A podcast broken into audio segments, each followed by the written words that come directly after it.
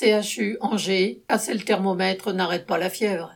En visite à Nantes, mercredi 3 août, le ministre de la Santé, François Braud, a refusé de parler, entre guillemets, de fermeture d'urgence car c'est un terme qui fait peur, il préfère parler d'accès régulé médicalement.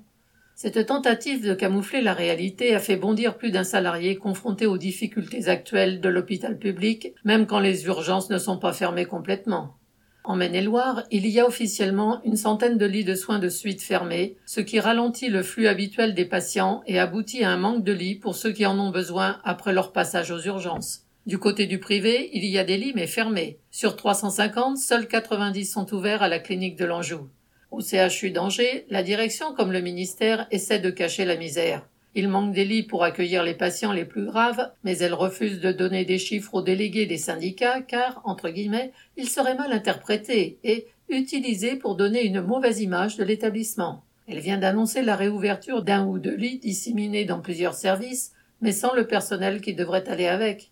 Elle tente d'ouvrir une unité d'hébergement non médicalisée, c'est-à-dire sans personnel soignant, pour des patients qui ne peuvent pas regagner leur domicile, mais qui n'ont pas de solution en soins de suite. Elle encourage en même temps les heures supplémentaires.